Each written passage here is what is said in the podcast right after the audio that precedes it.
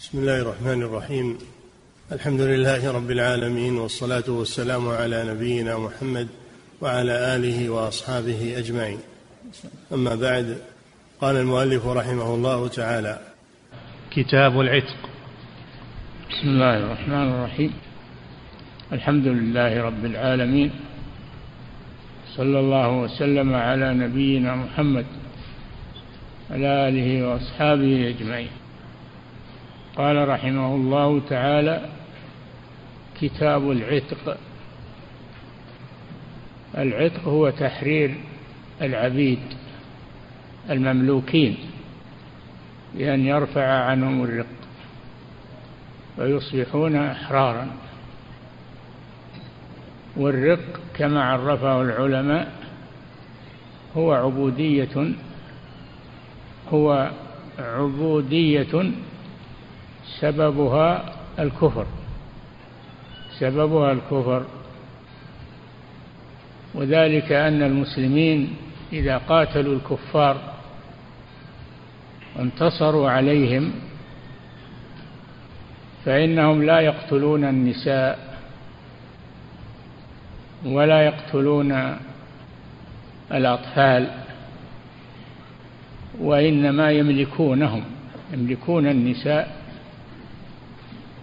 ويملكون أطفال الكفار فيصبحون أرقا يصبحون أرقا ولا يرتفع عنهم الرق إلا بالعتق لا يرتفع عنهم الرق إلا الرق إلا بالعتق. إذا اعتقهم من يملكهم فإنهم يعتقون. والعتق فيه فضل عظيم وثواب كبير يرغب فيه الله جل وعلا، تحرير رقبة، ورغب فيه النبي صلى الله عليه وسلم، رغب في العتق، فهو من أفضل الأعمال. قال تعالى: فلا اقتحم العقبة وما أدراك ما العقبة فك رقبة فك رقبة فكها من الرق. ففيه فضل عظيم يعتق الله به عبده من النار كما أعتق المملوك من الكفر كما أعتق المملوك من الرق يعتقه الله من النار كما اعتق مملوكه من الرق، فهو مرغب فيه فيه ثواب عظيم. نعم. كتاب العتق. باب الحث عليه. عن أبي هريرة رضي الله عنه. الحث عليه يعني الترغيب فيه. نعم. عن أبي هريرة رضي الله عنه عن النبي صلى الله عليه وسلم قال: من أعتق رقبة مسلمة أعتق الله بكل عضو منها عضوا منه من النار حتى فرجه بفرجه. متفق عليه. هذا جزاء من أعتق مملوكه، أن الله يعتقه من النار، فيشمل ذلك كل أعضائه، يعتقها الله من النار كما اعتق مملوكه من الرق والعبودية. نعم. وعن سالم ابن أبي الجعد عن أبي أمامة وغيره من أصحاب النبي صلى الله عليه وسلم، يعني عن النبي صلى الله عليه وسلم قال: أيما امرأ أيما امرأ مسلم أعتق امرأ مسلما كان فكاكه من النار يجزى كل عضو منه عضوا منه، وأيما امرأ مسلم أعتق امرأتين مسلمتين كانتا فكاكه من النار يجزى كل عضو منهم منهما عضوا منه. رواه الترمذي وصححه. وهذا فيه الترغيب في عتق المماليك رجالا كانوا أو نساء، فيعتق بالذكر يعتق به من النار من اعتقه ووهبه الحرية، كل عضو من المملوك إذا اعتقه يعتق الله كل عضو من معتقه من النار. هذا فيه فضل عظيم وحث عظيم. وكذلك إذا اعتق الإناث المملوكات، فإذا اعتق اثنتين امرأتين فهو كمن اعتق ذكرا على النصف. نعم. ولأحمد وأبي داود معناه من رواية كعب بن مرة أو مرة بن كعب السلمي، وزاد فيه وأيما امرأة مسلمة اعتقت امرأة مسلمة كانت فكاكها من النار يجزى بكل عضو من أعضائها عضوا من أعضائها. نعم.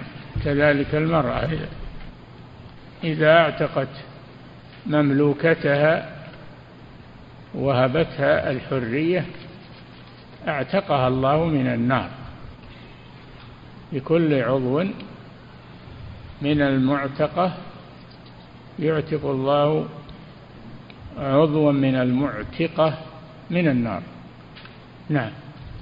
وعن أبي ذر رضي الله عنه قال: قلت يا رسول الله أي الأعمال أفضل؟ قال: الإيمان بالله والجهاد في سبيله. قال: قلت أي الرقاب أفضل؟ قال: أنفسها عند أهلها وأكثرها ثمنا. نعم. محل الشاهد ثواب الرقاب المعتقة من الرق. أيها أفضل؟ أي الرقاب المعتقة أفضل وأكثر ثوابا؟ قال: أنفسها عند أهلها. يعني إذا كانت المملوكة نفيسة ولها قيمة كثيرة فإن هذا أفضل من اعتاق التي ثمنها قليل. نعم. وعن ميمونة بنت الحارث رضي الله عنها أنها اعتقت وليدة لها ولم ولم تستأذن النبي صلى الله عليه وسلم، فلما كان يومها الذي كان يدور عليها فيه قالت: أشعرت يا رسول الله أني اعتقت وليدتي؟ قال: أو فعلت؟ قالت: نعم. قال: أما إنك لو أعطيتها أخوالك كان أعظم لأجرك. متفق عليهما. نعم. ميمونة بنت الحارث أم المؤمنين زوج النبي صلى الله عليه وسلم اعتقت مملوكة لها، فلما أخبرت النبي صلى الله عليه وسلم بذلك قال: لو أنك وهبتيها لخدمة أقاربك كان ذلك أفضل من العتق. هذا يدل على أن من وهب قريبه مملوكا أو مملوكة له ليخدمه إذا احتاج إلى الخدمة لكبر سنه أو لمرضه ففي ذلك فضل عظيم أفضل من العتق. نعم. وفي الثاني دليل على جواز تبرع المرأة بدون إذن زوجها. إيه نعم. كونها اعتقت مملوكتها بدون أن تستأذن الرسول صلى الله عليه وسلم فيه دليل على أنها إذا كان لها مال وتصدقت منه إنه لا حاجة إلى أن تستأذن زوجها في التصدق من مالها. نعم. وأن صلة الرحم أفضل من العتق. وأن صلة الرحم أفضل من العتق مسألة عظيمة.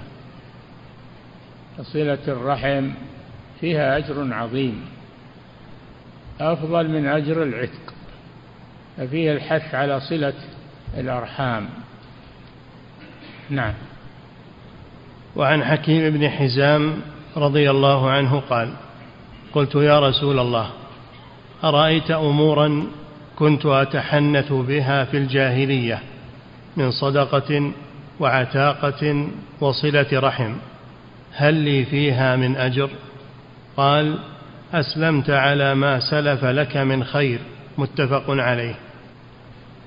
حكيم بن حزام من أشراف قريش رضي الله عنه، قد سأل النبي صلى الله عليه وسلم هذا السؤال فقال: أرأيت أمورا كنت أتحنث بها في الجاهلية. دل هذا على أن من فعل الخير وهو كافر، فعل الخير وهو كافر ثم أسلم، أن الله يكتب له ما فعله في حال كفره من الأجر.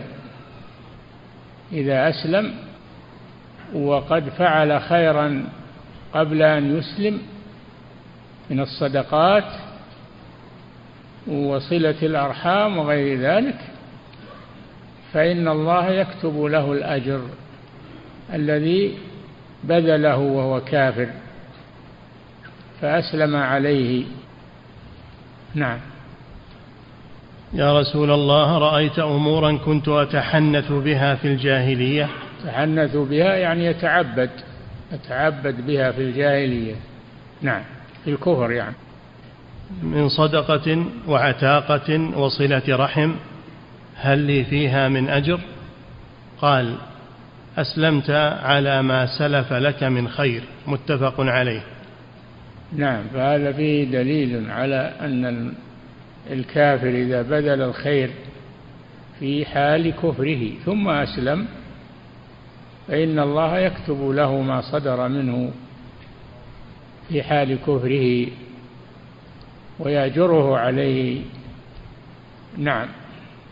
وقد احتج به على أن الحربي ينفذ عتقه.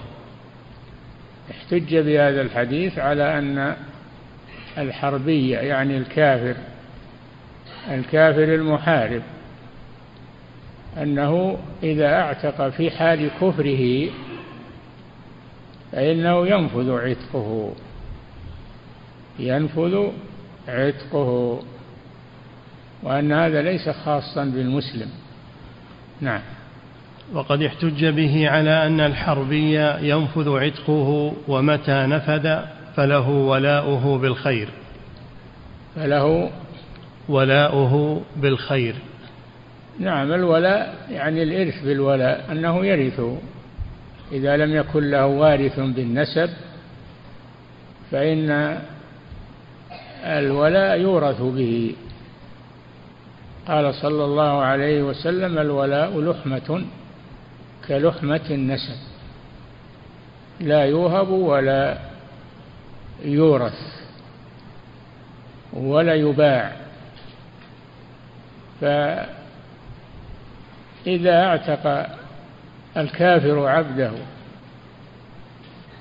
فإنه يرثه بالولاء. نعم. باب من اعتق عبدا وشرط عليه خدمة. نعم.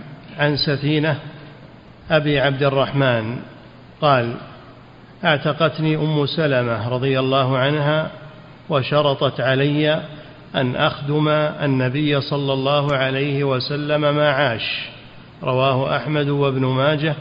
وفي لفظ: كنت مملوكا لأم سلمة فقالت: أعتقك وأشترط عليك أن تخدم رسول الله صلى الله عليه وسلم ما عشت. فقلت: لو لم تشترطي علي ما فارقت رسول الله صلى الله عليه وسلم ما عشت. فاعتقتني واشترطت علي. رواه أبو داود. نعم. هذا فيه أن مالك العبد إذا اعتقه وشرط خدمته له أو لغيره أن ذلك يصح. قوله صلى الله عليه وسلم: المسلمون على شروطهم. نعم. باب ما جاء في من ملك ذا رحم محرم. نعم. العتق قد يكون بغير اختيار المالك،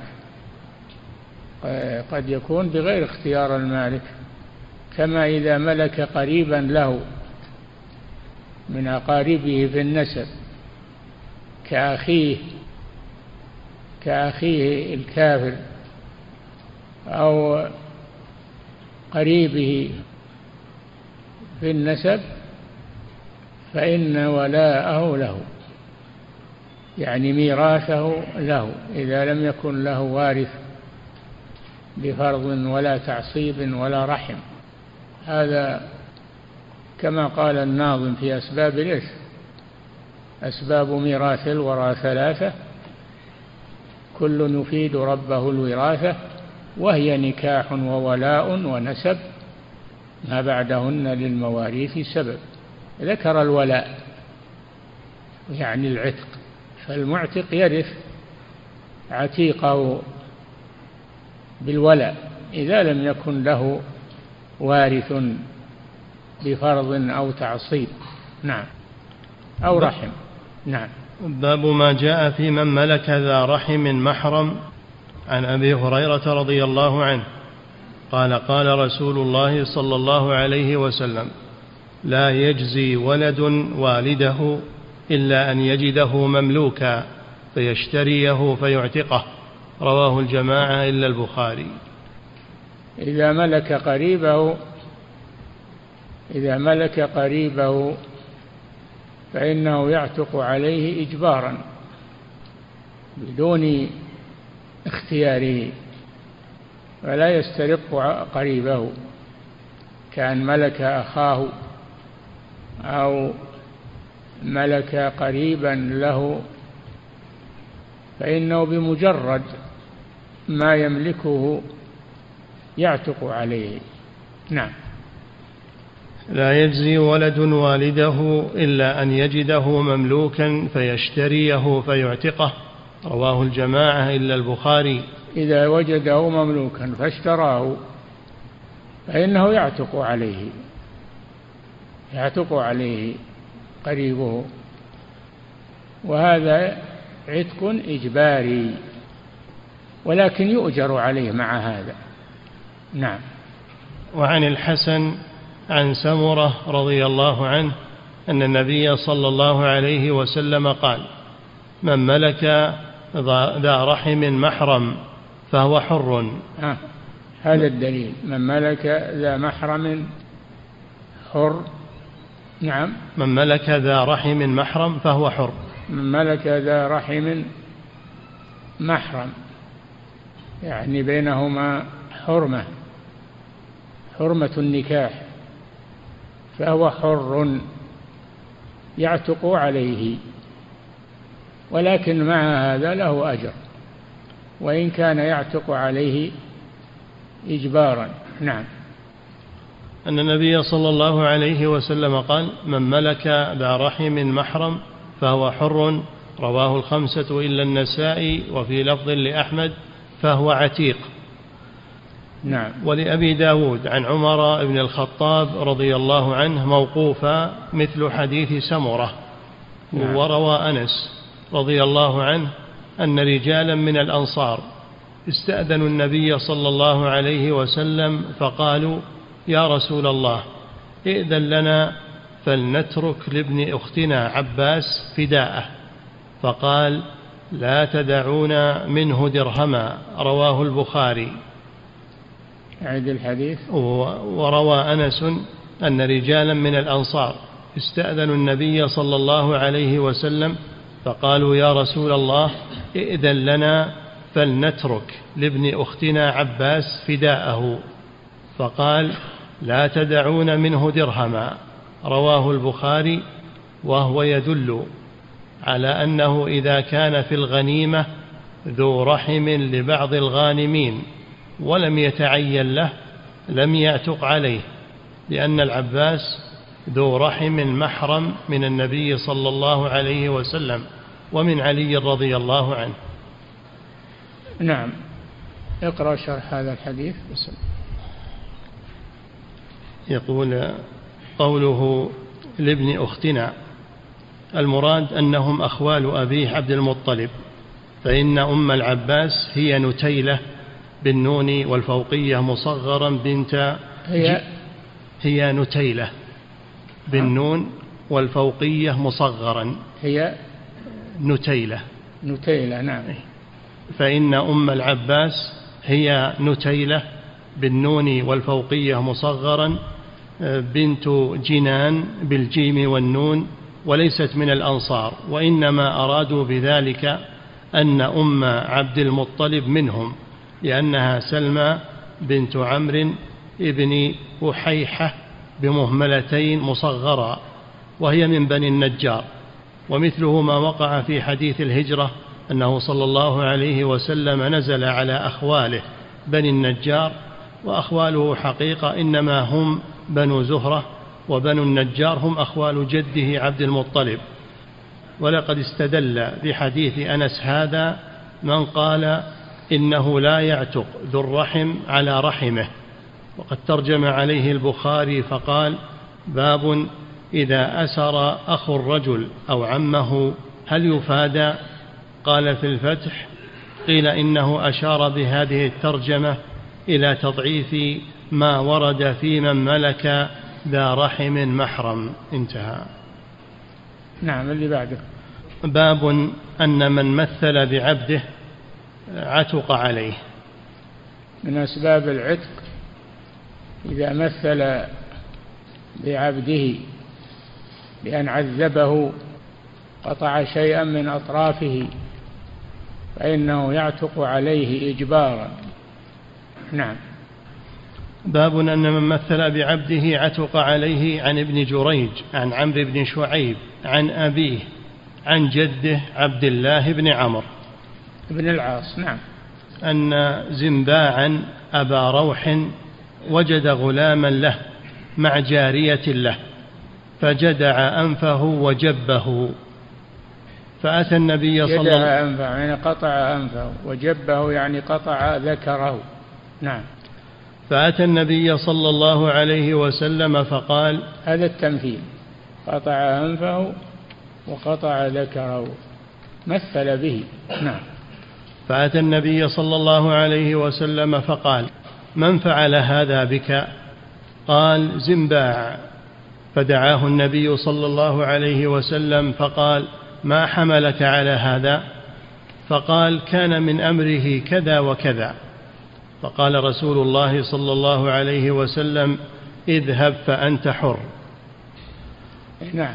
قال للغلام: اذهب فأنت حر بسبب ما فعل بك سيدك من قطع أنفك وذكرك، فهذه مثلة محرمة، فعتق عليه بسبب ذلك. نعم. فقال رسول الله صلى الله عليه وسلم: اذهب فأنت حر. فقال: يا رسول الله، فمولى من أنا؟ فقال: مولى الله ورسوله.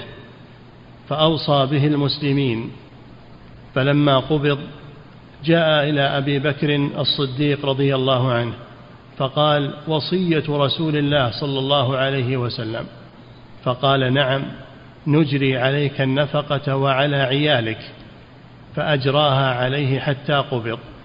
فلما استخلف عمر جاءه فقال: وصية رسول الله صلى الله عليه وسلم؟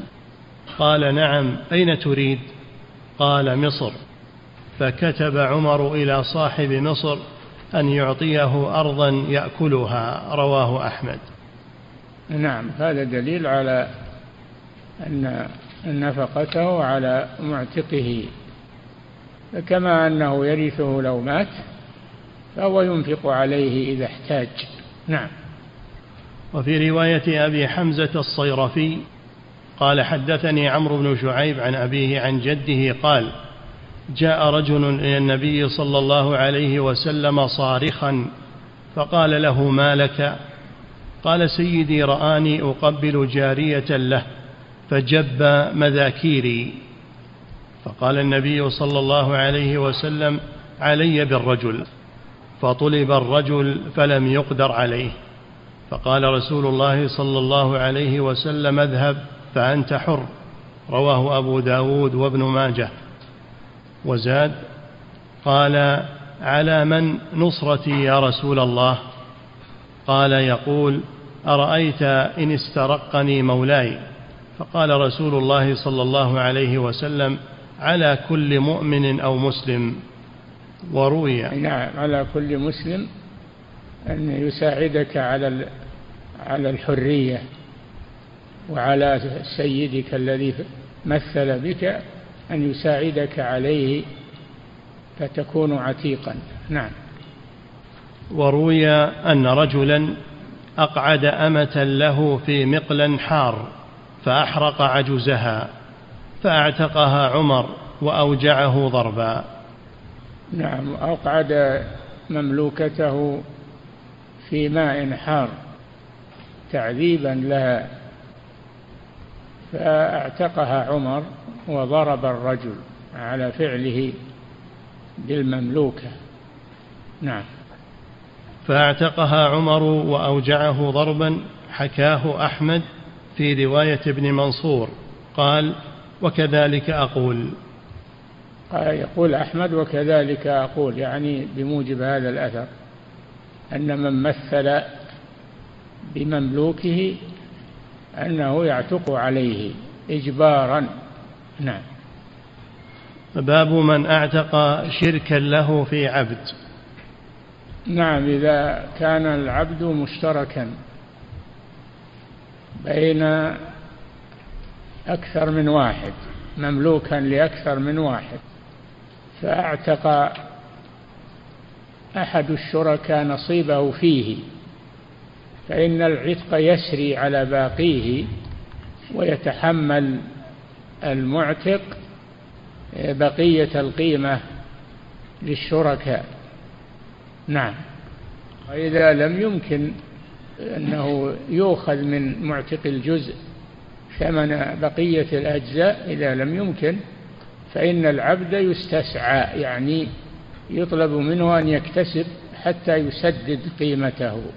يستسعى يعني يؤمر بأن يحترف ويحصل على أجور فيسدد بقية القيمة ويكون عتيقا. نعم. باب من أعتق شركا له في عبد. عن ابن عمر رضي الله عنهما أن النبي صلى الله عليه وسلم قال: من أعتق شركا له في عبد وكان له مال يبلغ ثمن العبد قوم العبد عليه قيمة عدل فأعطى شركاءه فأعطى شركاءه حصصهم وعتق عليه العبد، وإلا فقد عتق عليه ما عتق. رواه وإلا وإلا فقد عتق عليه ما عتق.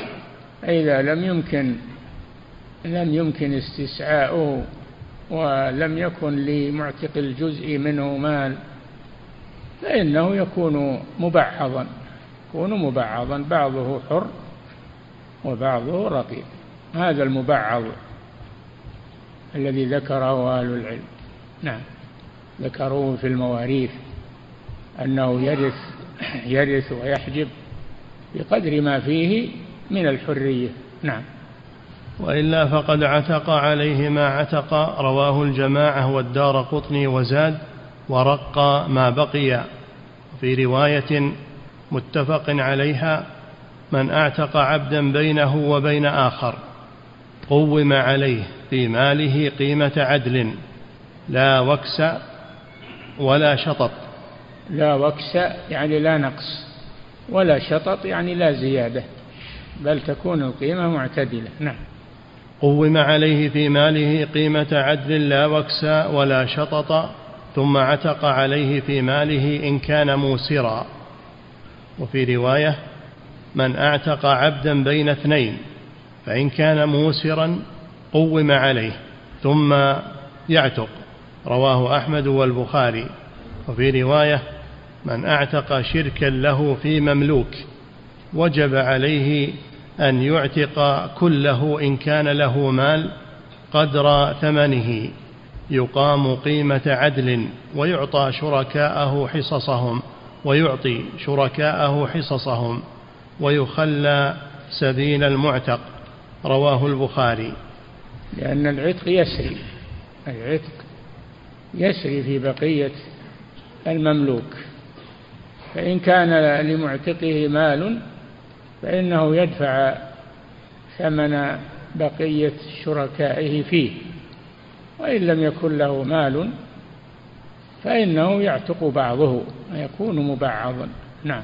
وفي رواية من أعتق نصيبا له في مملوك أو شركا له في عبد وكان له من مال ما يبلغ قيمته بقيمة العدل فهو عتيق. رواه أحمد والبخاري. وفي رواية من أعتق شركا له في عبد عتق ما بقي من ماله عتق ما بقي في ماله إذا كان له مال يبلغ ثمن العبد. رواه مسلم وأبو داود.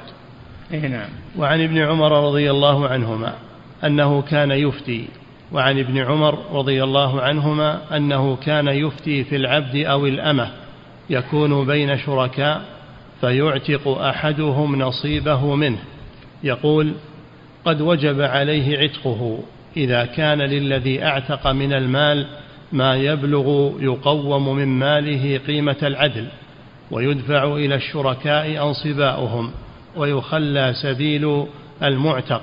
يخبر بذلك ابن عمر عن النبي صلى الله عليه وسلم. رواه البخاري. يعني يرفعه إلى النبي صلى الله عليه وسلم فهو مرفوع إلى الرسول. نعم.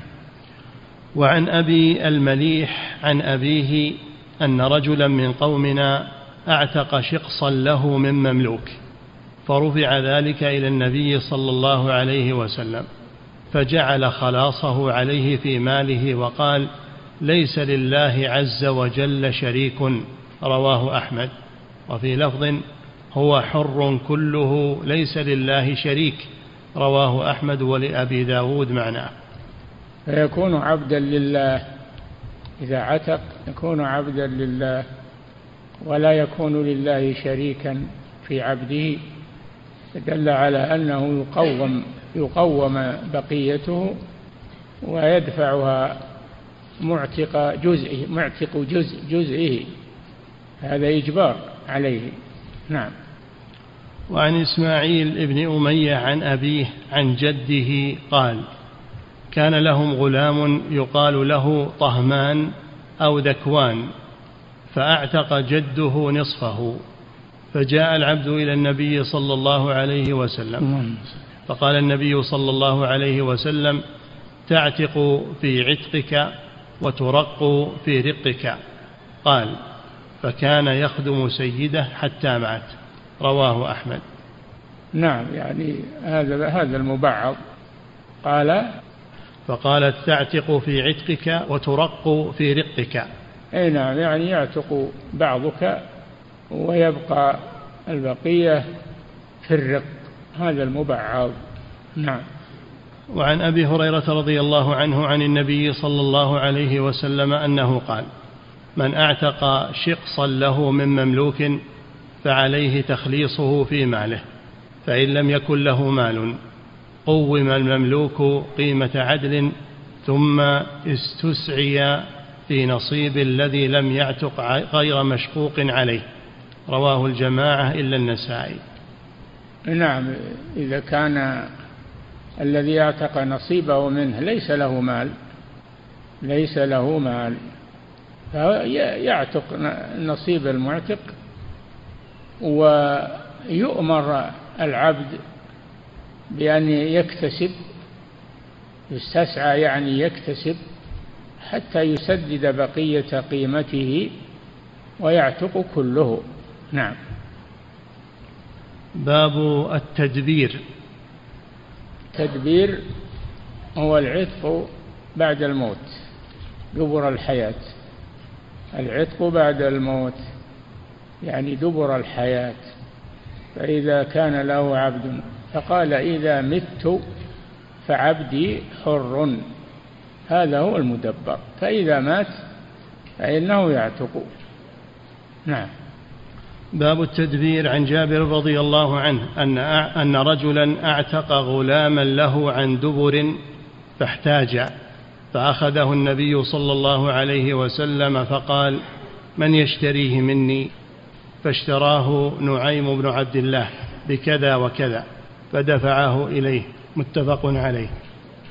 نعم. عند الحديث عن جابر رضي الله عنه أن رجلا اعتق غلاما له عن دبر، يعني بعد موته. نعم. فاحتاج فأخذه النبي. احتاج المدبر، يعني السيد احتاج، فماذا كان؟ فأخذه النبي صلى الله عليه وسلم فقال: من يشتريه مني؟ أي نعم، يباع المدبر، يباع إذا احتاج. إذا قال: إذا مت فعبدي حر، ثم احتاج السيد فإنه يباع، لأن لأن العتق لم يحصل، معلق على الموت ولا ولا مات، فيبقى رقيقا ويباع. نعم، يباع المدبر. نعم. فاشتراه نعيم بن عبد الله بكذا وكذا فدفعه إليه. متفق عليه. وفي لفظ قال: اعتق رجل من الأنصار غلاما له عن دبر، وكان محتاجا وكان عليه دين، فباعه النبي صلى الله عليه وسلم بثمانمائة درهم فأعطاه وقال: اقض دينك وأنفق على عيالك. رواه النسائي. نعم، هذا دليل على جواز بيع المدبر إذا احتاج سيده، فإنه يجوز له أن يبيعه، لأنه ما زال رقيقا، ما زال رقيقا. نعم. وعن محمد بن قيس بن الأحنف عن أبيه عن جده عن أبيه عن جده أنه اعتق غلاما له عن دبر وكاتبه، فأدى بعضا وبقي بعض ومات مولاه، فأتوا ابن مسعود رضي الله عنه فقال: ما أخذ فهو له، وما بقي فلا شيء لكم. رواه البخاري في تاريخه. يعني يبقى مبعضا. نعم. باب المكاتب. المكاتب الكتابة، أن يشتري العبد نفسه من سيده بمال يدفعه له على أقساط تسمى بالنجوم، نجوم الكتابة. هذا هو المكاتب، يشتري العبد نفسه من سيده بمال، فإذا دفع المال عتق، إذا دفع المال عتق، وما دام أنه لم يدفع فهو رقيق، يجوز لسيده أن يبيعه، فإذا دفع آخر ما عليه فإنه يعتق، ولا سبيل لسيده عليه. والله جل وعلا يقول: فكاتبوهم والذين يبتغون الكتاب مما ملكت أيمانكم فكاتبوهم إن علمتم فيهم خيرا وأعطوهم من مال الله الذي آتاكم. نعم. باب المكاتب. عن عائشة رضي الله عنها أن بريرة جاءت تستعينها في كتابتها، ولم تكن قضت من كتابتها شيئا، فقالت لها عائشة: ارجعي إلى أهلك، فإن أحبوا أن أقضي عنك كتابتك ويكون ولاؤك لي فعلت. فذكرت ذلك بريرة لأهلها فأبوا، وقالوا: إن شاءت أن تحتسب عليك فلتفعل، ويكون لنا ولاؤك. فذكرت ذلك لرسول الله صلى الله عليه وسلم، فقال لها رسول الله صلى الله عليه وسلم: ابتاعي فأعتقي، فإنما الولاء لمن أعتق. ثم قام فقال: ما بال أناس يشترطون شروطا ليست في كتاب الله تعالى، من اشترط شرطا ليس في كتاب الله فليس له، وإن شرطه مئة مرة، شرط الله أحق وأوثق. متفق عليه. أي نعم، يريدون أن يبيعوا جاريتهم على عائشة ويشترطون الولاء لهم، إذا اعتقتها عائشة إذا اعتقتها عائشة يكون الولاء لهم. أبطل النبي صلى الله عليه وسلم ذلك فقال إنما الولاء لمن اعتق إنما الولاء لمن اعتق. نعم. ثم قال ثم قام فقال ما بال أناس يشترطون شروطا ليست في كتاب الله تعالى. الذي في كتاب الله أن الولاء للمعتق، وهؤلاء يريدون أن يكون الولاء لهم وهم لم يعتقوها باعوها، فأبطل ذلك النبي صلى الله عليه وسلم وقال ما بال أقوام يشترطون شروطا ليست في كتاب الله. الذي في كتاب الله أن الولاء للمعتق وليس للبائع. نعم. من اشترط شرطا ليس في كتاب الله فليس له وإن شرطه مئة مرة. أي نعم. شرط الله أحق وأوثق، متفق عليه. وفي رواية قالت جاءت بريرة فقالت إني كاتبت أهلي على تسع أواق في كل عام أوقية، الحديث متفق عليه. إيه كاتبت يعني اشترت نفسها منهم عشر أواق من الذهب. نعم. وعن عمرو بن شعيب عن أبيه عن جده أن النبي صلى الله عليه وسلم قال أيما عبد كتب على مئة أوقية فأداها إلا عشر أوقيات فهو رقيق، رواه الخمسة إلا النسائي. وفي لفظ المكاتب عبد ما بقي عليه من مكاتبته درهم، رواه أبو داود. نعم.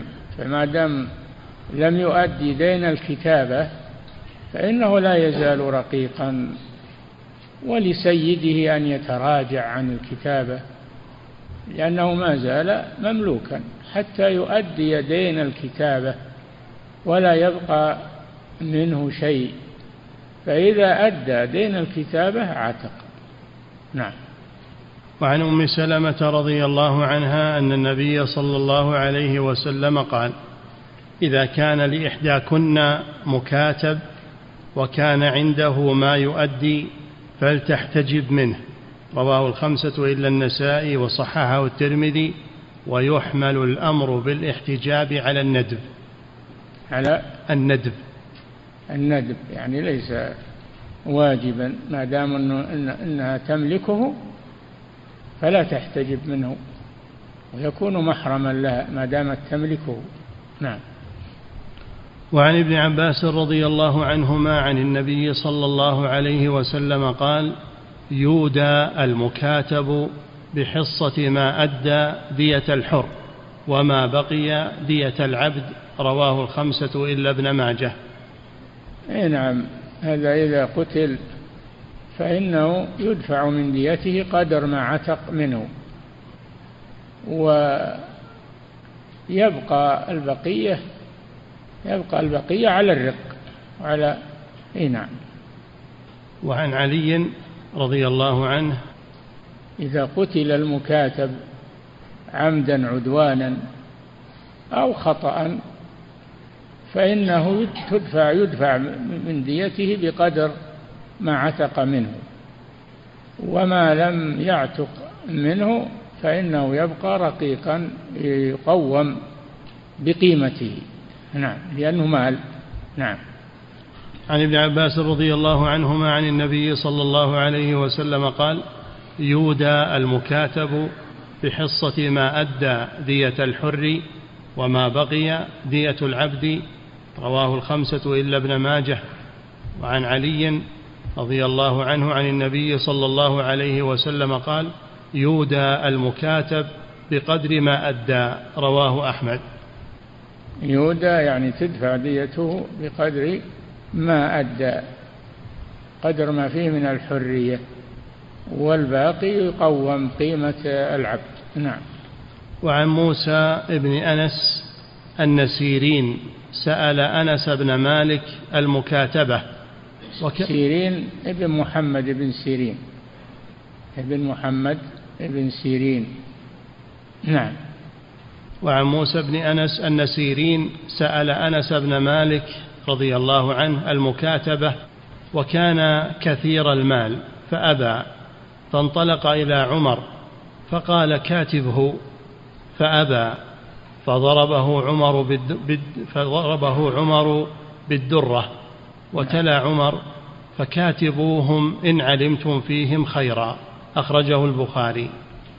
أي نعم، إذا طلب العبد من سيده أن أن يشتري نفسه منه فهذا هو المكاتب، هذا هو المكاتب، فلا يجوز للسيد أن يمتنع، لأن عمر أجبر أجبر سيد سيرين على على المكاتبة. نعم. وعن أبي سعيد المقبوري قال اشترتني امرأة من بني ليث بسوقي وعن أبي سعيد المقبوري قال اشترتني امرأة من بني ليث بسوق ذي المجاز بسبعمائة درهم، ثم قدمت ثم قدمت فكاتبتني على أربعين ألف درهم، فأذهبت إليها عامة المال، ثم حملت ما بقي إليها فقلت هذا مالك فاقبضيه، فقالت لا والله حتى آخذه منك شهرا بشهر وسنة بسنة، فخرجت به إلى عمر ابن الخطاب فخرجت به إلى عمر ابن الخطاب رضي الله عنه فذكرت ذلك له، فقال عمر ارفعه إلى بيت المال، ثم بعث إليها هذا مالك في بيت المال وقد عتق أبو سعيد، فإن شئت فخذي شهرا بشهر وسنة بسنة، قال فأرسلت فأخذته، رواه الدارقطني. نعم. باب ما جاء في أم الولد. يكفي. فضيلة الشيخ وفقكم الله، هذا سائل يقول في قوله صلى الله عليه وسلم من أعتق رقبة مسلمة أعتق الله بكل عضو من أعضائه الحديث، هل يدخل في الحديث من أعتق رقبة كافرة أي المملوك الكافر، أو هو خاص بالرقبة المسلمة؟ مسلمة. نعم. فضيلة الشيخ وفقكم الله، ما معنى قوله سبحانه أو ما تفسير قوله سبحانه فلا اقتحم العقبة؟ فلا اقتحم العقبة يعني هل هل هذا حث من الله العقبة، وما أدراك ما العقبة؟ فك رقبة أي اعتاقها، هذه عقبة، قليل من يعتق عبده ابتغاء وجه الله. نعم. فضيلة الشيخ وفقكم الله، هذا سائل يقول يدعي بعض الناس في بعض البلاد خارج هذه البلاد، يدعي بعضهم أنه ما زالت توجد رقاب للعتق وأنها كافية في الكفارة، فهل يؤخذ بقولهم ويصدقون على هذا؟ إذا كانوا ثقات ويخبرون أن هناك بلادا فيها رق وهم ثقات، نعم، فيصدقون. نعم. فضيلة الشيخ وفقكم الله، هذا سائل يقول إذا أعتق السيد الكافر، إذا أعتق عبده وكان هذا العبد مسلما، فهل يرث الكافر المسلم بالولاء؟ لا، لا توارث بين مسلم وكافر. نعم. فضيلة الشيخ وفقكم الله، هذا السائل يقول هل يشمل عتق الرقبة من حكم عليه بالقصاص في الأجر؟ هل يشمل عتق الرقبة الوارد الحث عليه من حكم عليه بالقصاص في الأجر فتؤدى ديته ويساعد فيها؟ من حكم عليه بالقصاص، نعم، يشتري نفسه ويساعد، إيه؟ إيه نعم، هذا من فعل الخير. نعم. هل يشمل ما يسمى بعتق الرقاب؟ هل يسمى عتق رقبة؟ لا، ما يسمى، ما هو بعتق رقبة، لكنه صدقة، صدقة ومساعدة للمحتاج. نعم. فضيلة الشيخ وفقكم الله، هذا السائل يقول هل يجوز للمرأة أن تخلو بعبدها وأن يسافر بها؟ نعم، مملوكها. نعم. فضيلة الشيخ وفقكم الله، وهذا سائل يقول: هل على المكاتب أن يخ... ولا يبدين زينتهن، اقرأ إلى لبعولتهن أو آبائهن أي. أو آباء بعولتهن أو أبنائهن أي. أو بني إخواني إخوانهن أو بني أخواتهن أو نسائهن أو ما ملكت أيمانهن. آه. أو ما ملكت أيمانهن. نعم. فضيلة الشيخ وفقكم الله، هذا السائل يقول: هل على المكاتب خدمة سيده قبل انقضاء المكاتبة؟ هو قن ما بقي عليه درهم، يلزمه خدمة سيده إلى أن يؤدي دين الكتابة. نعم. فضيلة الشيخ وفقكم الله، هذا السائل يقول: في قوله تعالى: فكاتبوهم إن علمتم فيهم خيرا، ما المقصود بإن علمتم فيهم خيرا؟ إن علمتم فيهم خيرا أي دينا، أن فيهم دين. أما إذا كان ما أنه عاصي أو أنه يعني يحصل منه يحصل منه أشياء محرمة، هذا لا يكاتب، لا يعان على الشر. نعم. فضيلة الشيخ وفقكم الله، هذا سائل يقول: هل صحيح أنه لا يجوز عتق العبد إذا كان مريضا؟ كيف؟ هل صحيح أنه لا يجوز عتق العبد إذا كان مريضا ولا يستطيع؟ من قال هذا؟ يعتق ولو كان مريضا. نعم. فضيلة الشيخ وفقكم الله، هذا سائل يقول: إذا كاتب العبد سيده وسدد العبد للسيد المكاتبة، هل يكون هناك ولاء للسيد؟ اي نعم، يكون له عليه الولاء. كل كل أسباب العتق تكسب الولاء. نعم. فضيلة الشيخ وفقكم الله، هذا سائل يقول: بعض الناس عندما يسمع باختلاف العلماء في مسألة من المسائل يقول: الأمر واسع فآخذ. لا, لا ليس واسعا، الخلاف ما هو بدليل. فإذا كان هناك خلاف يؤخذ القول الذي عليه الدليل من الأقوال. نعم. فضيلة الشيخ وفقكم الله، هذا السائل يقول: ما حكم القصر والجمع لمن سافر لأجل العمل لمدة عام حسب العقد، ولكن هناك شك في إمكانية فسخ العقد من طرف الشركة في أي وقت؟ كيف؟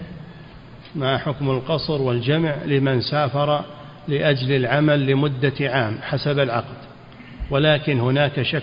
المسافر يقصر ويجمع مطلقا لأي غرض كان، لأي غرض كان يقصر ويجمع ما دام مسافرا ثمانين كيلو فأكثر، لأن الرخصة عامة. نعم. هذا حفظك الله عنده عقد لمدة سنة، يعمل لمدة سنة، يقول: لكن عندي شك هل أكمل سنة ولا ما أكمل؟ لا، ما ما يخالف. المسافر مسافر يقصر ويجمع وإن كنتم مرضى أو على سفر. نعم. فضيلة الشيخ وفقكم الله، هذا سائل يقول: هل يجوز للمحرم بحج أو عمرة أن يستعمل الطيب؟ هل يجوز للمحرم بحج أو عمرة أن يستعمل الطيب؟ قبل الإحرام، قبل الإحرام ولا بأس أن يستمر الطيب عليه إذا كان تطيب قبل الإحرام. أما بعد أن بعد ما يحرم لا يجوز، هذا من محظورات الإحرام. نعم. فضيلة الشيخ وفقكم الله، هذا سائل يقول: أرغب في إعفاء لحيتي امتثالا لأمر النبي صلى الله عليه وسلم، ولكني أرى أني لست أهلا لذلك لما يصدر مني من قبيح أعمال، وأخشى أن أسيء للإسلام بفعل هذا، فما التوجيه وفقكم الله؟ هذه وسوسة من الشيطان، هذه وسوسة من الشيطان. امتثل قول الرسول صلى الله عليه وسلم: احفوا الشوارب وارخوا اللحى وفروا اللحى. امتثل هذا، اترك وساوس الشيطان. نعم. فضيلة الشيخ وفقكم الله، هذا سائل يقول: كيف يستطيع الإنسان أن يعرف مدى صدقه مع الله عز وجل وأنه قد, وأنه قد حقق الإخلاص لله وحده؟ ما أحد يجزم، لكن يرجو يرجو الله جل وعلا ولا يجزم. نعم. فضيلة الشيخ وفقكم الله، هذا سائل يقول: اعتمرت وليس في رأسي شعر لأحلقه حيث حلقته قريبا، يقول: كيف أفعل للتحلل؟ تجري عليه الموس، تجري الموس على رأسك، وإن وجد شعرا أزاله، وإن لم يجد فقد عملت ما تستطيع. نعم. فضيلة الشيخ وفقكم الله، في الحديث الوارد عن النبي صلى الله عليه وسلم: من قال لا إله إلا الله وحده لا شريك له إلى آخره في يوم مئة مرة، ورد: كانت له حرزا من الشيطان يومه ذلك حتى يمسي. ما معنى حرزا له من الشيطان؟ هل معنى ذلك أنه لا يعمل معصية؟ حرزا له من الشيطان يعني تطرد الشيطان عنه، تطرد الشيطان عنه فلا يوسوس له. نعم. فضيلة الشيخ وفقكم الله، هذا سائل يقول: إذا أصاب الملابس المني فهل يجب أن يغسل؟ المني طاهر، المني طاهر، لكنه يغسل من باب النظافة، من باب النظافة. كانت عائشة رضي الله عنها تغسله من ثوب النبي صلى الله عليه وسلم رطبا وتفركه يابسا. نعم. فضيلة الشيخ وفقكم الله، هذا سائل يقول: من مات له طفل وهو لم يعق عنه، هل يكون ذلك مانعا لشفاعته يوم القيامة؟ أي نعم، يعق عنه ولو مات. نعم. فضيلة الشيخ وفقكم الله، هذا سائل يقول: هل يلزم البائع أن يبين جميع العيوب التي في السلعة؟ إذا كان يعلمها يبين ما يعلمه، يبين ما يعلمه في السلعة ولا يكتمه، سواء كان عيبا واحدا أو عدة عيوب لا يكتمه. نعم. فضيلة الشيخ وفقكم الله، هذا سائل يقول: وردت أحاديث كثيرة عن ثواب وأجر لمن عمل عملا أنه يجزى به في الدنيا، كمن قرأ آية الكرسي فإنها تسبب له الحفظ من الشيطان، وأيضا روي: داووا مرضاكم بالصدقة، وأن الدعاء يرد القدر. هل العمل لنحصل هذا الأجر يعد عملا للدنيا فلا يجوز؟ إذا قصد هذا فقط فلا, فلا ليس له أجر. أما إذا قصد الطاعة والعبادة وبركة العبادة وما يحصل بسببها، هذا شيء طيب. نعم. فضيلة الشيخ وفقكم الله، هذا سائل يقول: ما حكم وضع الإنارة في المقابر وتكون إنارة متحركة؟ لا يجوز هذا، لا يجوز إنارة المقابر، وإنما يستصحبون معهم كشافا، إذا أرادوا الدفن في الليل يستصحبون معهم كشافا وقت الدفن ويذهبون به، ولا يكون في المقبرة أي إنارة. نعم. فضيلة الشيخ وفقكم الله، السائل يقول: صلى الله عليه وسلم زوارات القبور والمتخذين عليها المساجد والسرج. نعم. فضيلة الشيخ وفقكم الله، هذا سائل يقول: هل يجوز لبس الثوب إذا كان على وسط الكعب وليس نازلا عنه؟ أي نعم، إلى الكعب، إلى الكعب، لباس المؤمن إلى الكعب. نعم. لا ينزل تحت الكعب، لا، ما يجوز تحت الكعب. نعم. فضيلة الشيخ وفقكم الله، هذا سائل يقول: هل يجوز أن يشترك في ملك الأمة عدة شركاء، وهل يطؤونها بالاشتراك؟ نسأل الله العافية. لا، يجوز أن يشتركوا في ملكيتها، لكن ما يطأها أحد منهم، لا يجوز أن يطأها أحد الشركاء.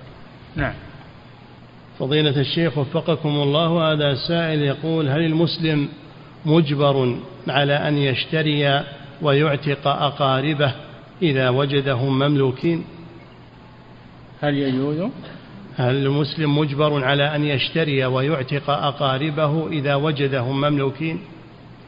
لا، ما يلزمه هذا، لكن إذا اشتراهم عتقوا عليه. نعم.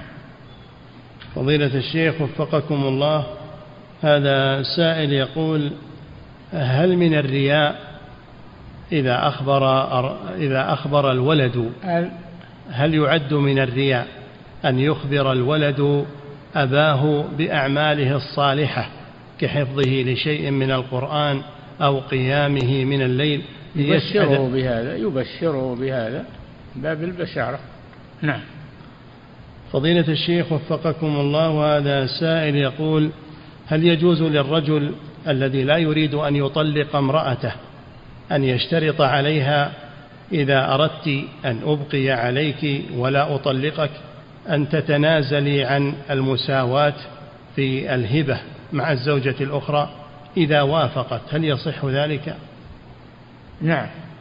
هذا حصل لسودة مع زوجها رسول الله صلى الله عليه وسلم، أراد أن يطلقها صلى الله عليه وسلم، فعرضت عليه أن تهب ليلتها لعائشة ولا يطلقها، فقبل صلى الله عليه وسلم. نعم. فضيلة الشيخ وفقكم الله، هذا سائل يقول: ما حكم الصلاة الإبراهيمية في التشهد الأول؟ عند الجمهور لا، وأما عند المالكية فيقولون لا بأس. نعم. فضيلة الشيخ وفقكم، والشافعية أيضا والشافعية نعم. فضيلة الشيخ وفقكم الله، هذا سائل يقول: هل من اجتهد على أولاده وقام بنصحهم وإيقاظهم للصلاة وتعب في ذلك، هل تبرأ ذمته أمام الله عز وجل؟ لا بد لا بد أن يقيمهم للصلاة. مروا أولادكم بالصلاة لسبع واضربوهم عليها لعشر وفرقوا بينهم في المضاجع. يصبر على هذا، وأمر أهلك بالصلاة واصطبر عليها. نعم، يصبر على هذا وعلى أجر. نعم. فضيلة الشيخ وفقكم الله، هذا سائل يقول: ما حكم الذكر الجماعي الذي يكون بعد الصلاة المفروضة فيتلو الإمام أذكارا ونتلوها بعده؟ هذا بدعة، هذا بدعة ولا يجوز. كل يذكر الله بعد الصلاة بمفرده. نعم. فضيلة الشيخ وفقكم الله، هذا سائل يقول: ما السنة في صلاة الضحى؟ الصحيح أنها الأفضل أن تصلى يوما وتترك يوما؟ إيه نعم، ما يداوم عليها كل يوم، تكون يوما بعد بعد يوم يغب بها. نعم. فضيلة الشيخ وفقكم الله، هذا سائل يقول: الإعلان عن موت الميت داخل المسجد وبجهاز الصوت، هل يعد من النعي المنهي عنه؟ إذا كان يعلمهم بأنه سيصلى عليه في المسجد الفلاني، وأنه يشيع إلى القبر في الوقت الفلاني، لا بأس بهذا. نعم. فضيلة الشيخ وفقكم الله، هذا سائل يقول: ما حكم دخول الحائض وجلوسها في المسجد؟ لا يجوز، ما يجوز تدخل في المسجد وهي حائض ولا تلجئ، لكن يجوز تمر مرور تمر مرور ولا تجلس وهي حائض. نعم. فضيلة الشيخ وفقكم الله، هذا سائل يقول: ماتت امرأة وكانت معروفة بالفقر، وبعد موتها وجدوا لها أملاكا كثيرة. السؤال: هل على الورثة أن يفتشوا في أصل هذه الأموال أم لهم أن يقتسموها مباشرة ولا يسألوا؟ لا يفتشوا عنها، بل يرثونها ولا يفتشوا عنها. نعم. فضيلة الشيخ وفقكم الله، هذا سائل يقول: هل, صنع هل صنعة الطعام لأهل الميت هي من السنة؟ نعم، أمر بها النبي صلى الله عليه وسلم، قال: اصنعوا لآل جعفر طعاما، لما استشهد رضي الله عنه، اصنعوا لآل جعفر طعاما فإنهم أتاهم ما يشغلهم. نعم. فضيلة الشيخ وفقكم الله، هذا سائل يقول: الصدقة عن الميت في يوم الجمعة هل لها مزيد فضل؟ يوم الجمعة الصدقة عن الميت يوم الجمعة هل لها مزيد فضل؟ لا أعلم شيئا من هذا. نعم. فضيلة الشيخ وفقكم الله، هذا السائل يقول: دخلت المسجد والناس يصلون الفجر في الركعة الثانية، فدخلت معهم فإذا بالإمام لا يستطيع السجود على الأرض بل يجلس على كرسي. سؤاله: هذا غلط، من هو اللي حطه إمام؟ هذا ما يجوز له، هذا لا يجوز يصلى خلف من هو عاجز عن ركن من أركان الصلاة، يجب ينبه هذا ولا يصلي بهم على كرسي. نعم، ولا تصح صلاته. نعم. فضيلة الشيخ وفقكم الله، هذا سائل يقول: في قوله تعالى: إن الحسنات يذهبن السيئات، هل معنى ذلك أن الكبيرة من الكبائر تكفرها الحسنة؟ الكبيرة لا تكفر إلا بالتوبة، إنما التكفير للصغائر. نعم. فضيلة الشيخ وفقكم الله، هذا السائل يقول: ما حكم إهداء الثواب إلى الميت في الأعمال الصالحة؟ ما حكم إهداء الثواب إلى الميت في الأعمال الصالحة؟ ما ورد به الدليل، الدعاء له، الصدقة عنه، الحج عنه، العمرة عنه، الذي ورد به الدليل. نعم. فضيلة الشيخ وفقكم الله، هذا سائل يقول: أمي تطلب مني مالا وكذلك زوجتي تطلب مالا، فمن أقدم في العطاء؟ إيش؟ يقول: أمي تطلب مني مالا وزوجتي أيضا تطلب مني مالا، فمن أقدم في العطاء؟ تقدم المحتاج منهما، المحتاجة منهما تقدمه. نعم. فضيلة الشيخ وفقكم الله، هذا سائل يقول: هل يجب على المرأة أن تستأذن من زوجها عند الخروج من البيت؟ نعم، لا تخرج إلا بإذنه، لا تخرج إلى السوق أو إلى أحد من أقاربها إلا بإذنه. نعم. فضيلة الشيخ وفقكم الله، هذه امرأة تسأل فتقول: هل يجوز لها أن تسافر مع ابنها الذي هو دون البلوغ؟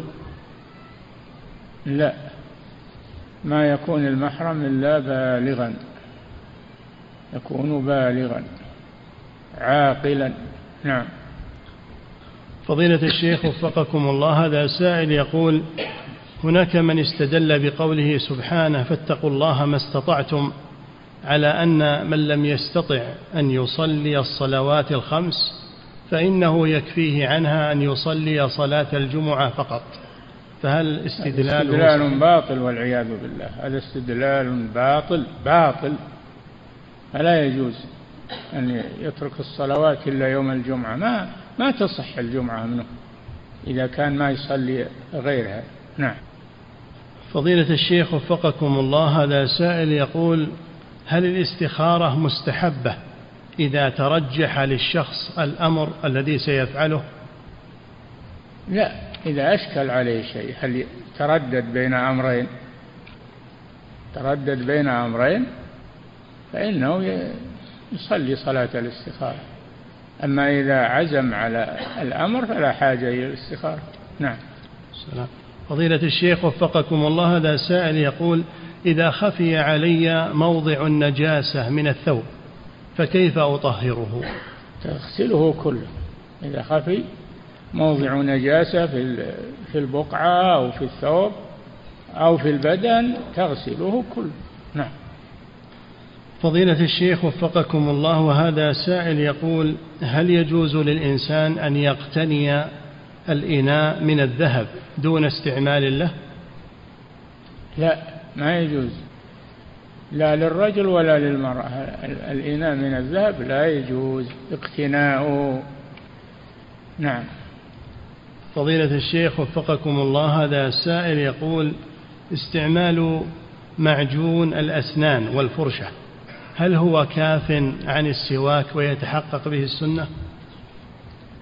أنت برايح عند الصلاة تروح تستعمل المعجون، السواك أخف و... وأيسر. نعم.